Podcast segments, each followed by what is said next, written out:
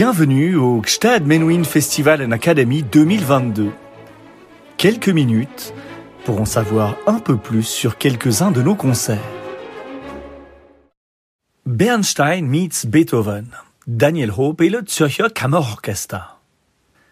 La musique est un art vivant et ce programme en offre une magnifique démonstration. Tout à fait dans la ligne de ce à quoi Daniel Hope nous a habitués depuis de nombreuses années, il nous donne à réentendre plusieurs chefs-d'œuvre dans des robes rares, voire inédites, pour violon et orchestre à cordes. À l'image de cette suite de West Side Story, arrangée à sa demande par Paul Bateman, de la cavatine du quatuor numéro 13 de Beethoven, transcrite pour cordes, ou encore du sublime Adagietto de la cinquième de Mahler, dans une lecture plus intimiste pour orchestre de chambre. Wolfgang Amadeus Mozart Divertimento numéro 3 en Fa majeur que Shell 138. Contrairement à la sérénade, qui embrasse presque exclusivement de la musique pour orchestre, le divertimento, lorsque Mozart s'y intéresse à Salzbourg au début des années 1770, se rattache plutôt au répertoire de chambre.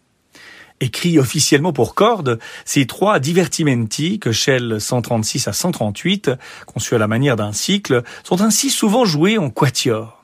Ils sont contemporains de l'opéra Lucio Silla, avec lequel ils ont en commun cette fougue mélodique encore nimbée d'esprit baroque, héritée des grands modèles Jean Chrétien Bach et Johann Adolf Hasse. Joseph Haydn, concerto pour violon en sol majeur. Haydn a la chance d'écrire pour l'un des plus grands musiciens de son temps. Il compte en effet au sein de l'orchestre que lui prête son prince, le bien nommé Nicolas le Magnifique, Luigi Tomasini, un violoniste italien promu au rang de concertmeister quelques années seulement après avoir intégré la cour Esterhazy à Eisenstadt. Il est d'usage à l'époque qu'un jeune musicien remplisse en même temps la fonction de valet de chambre. On a préféré l'envoyer par faire sa formation à Venise, la bonne idée. Résultat, Haydn, comme Bach, un demi-siècle plus tôt face aux fantastiques instrumentistes de la cour de Köthen, se voit pousser des ailes inspiratrices. Sans qu'il soit possible de le dater précisément, ni d'assurer qu'il a bien été écrit pour Tomasini, contrairement au célèbre concerto en ut qui porte la mention Fatto per il Luigi, le concerto en sol majeur se caractérise par un accompagnement orchestral léger, constitué uniquement de cordes. On estime qu'il a dû voir le jour, comme les trois autres concertos pour violon, durant la décennie 1760, mais n'a été publié qu'en 1909. Il appartient à cette époque charnière où la forme concerto tourne définitivement la page du baroque pour entrer dans le classicisme. Ludwig van Beethoven, cavatine du quatuor à cordes numéro 13 en si bémol majeur opus 130, version pour cordes. 1822. Cela fait 12 ans que Beethoven n'a plus écrit de quatuor à cordes. Le prince Nicolas Galitzine ravive le brasier en invitant le compositeur à lui écrire un, deux ou trois quatuors contre rémunération. Beethoven accepte. Il les dédiera en fin de compte les trois premiers de ses derniers quatuors, les opus 127, numéro 12, 132, numéro 15 et le célèbre opus 130, numéro 13, dont il est question ici articulé en six mouvements, en référence à la suite baroque dont il tire à cette époque, à l'instar d'autres musiques anciennes, l'essence de son inspiration. Il est achevé en janvier 1826 et créé à Vienne le 21 mars de la même année par le quatuor Schupanzig. Dans la salle comme dans les rédactions, c'est la stupeur. Qualifié de monstre de tous les quatuors, le finale, la grande fugue, laisse le mélomane de l'époque sans voix, démuni. Placé sous le signe de l'écriture contrapuntique de Bach, que Beethoven considère comme le génie absolu de la composition et de la musique, il transcende le carcan du langage traditionnel pour toucher à une expressivité nouvelle, et à ce titre se permet des libertés qui, aux yeux des commentateurs même les plus libéraux, apparaissent comme des fautes et sont sanctionnées comme telles.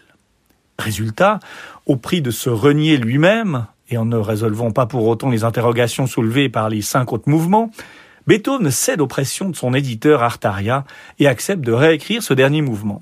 Sa grande fugue sera publiée séparément sous le numéro de plus 133.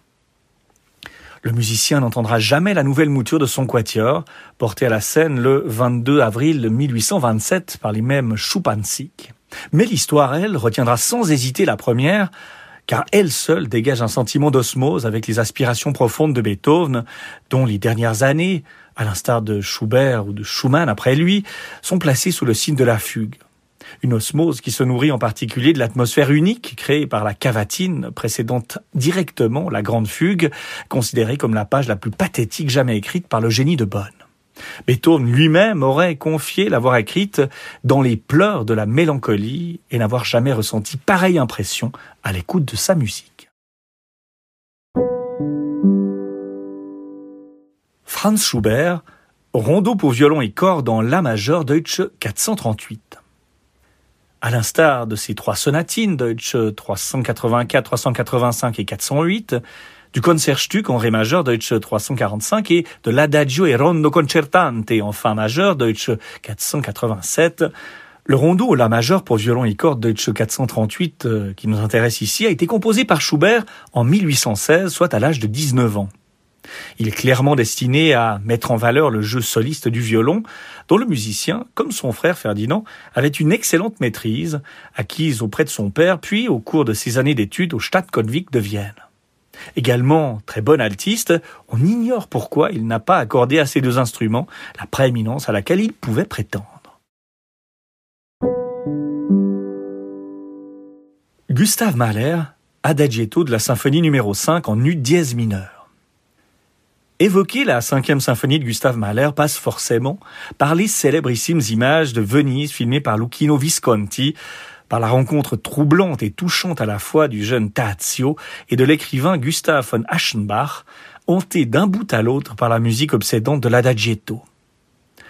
La nouvelle de Thomas Mann, Der Tod in Venedig, date de 1911-1912, le film de 1971. À l'été 1911, Mann se rend à Venise, une semaine seulement après la mort de Mahler qu'il admirait. On a beaucoup glosé sur la présence en filigrane du compositeur dans la nouvelle, derrière les traits du personnage principal, qui aurait été inspiré à Mann par une photo de Mahler, leur prénom commun achevant de signer la ressemblance.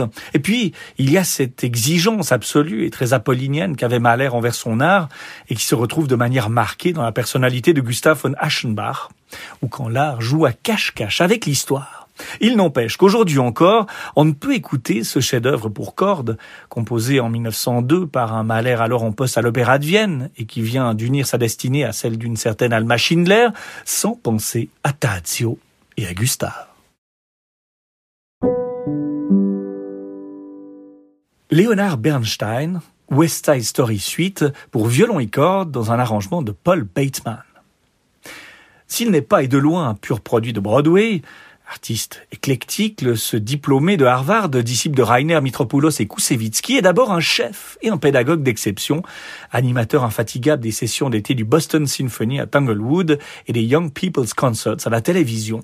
Leonard Bernstein profite néanmoins du succès de ses comédies musicales, West Side Story en tête, pour entrer dans la légende. Transposons le Roméo et Juliette de Shakespeare dans l'Upper West Side des années 50, avec une opposition territoriale et amoureuse de deux bandes rivales, les Jets, composés de jeunes Américains blancs, et les Sharks, composés d'émigrés portoricains.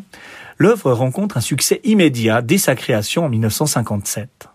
Portée à l'écran en 1961 par Robert Wise et Jerome Robbins, elle double la mise en décrochant 10 Oscars. Samedi 23 juillet 2022, 19h30, église de Saanen. Zürcher Kammerorchester, Daniel Hope, violon et direction.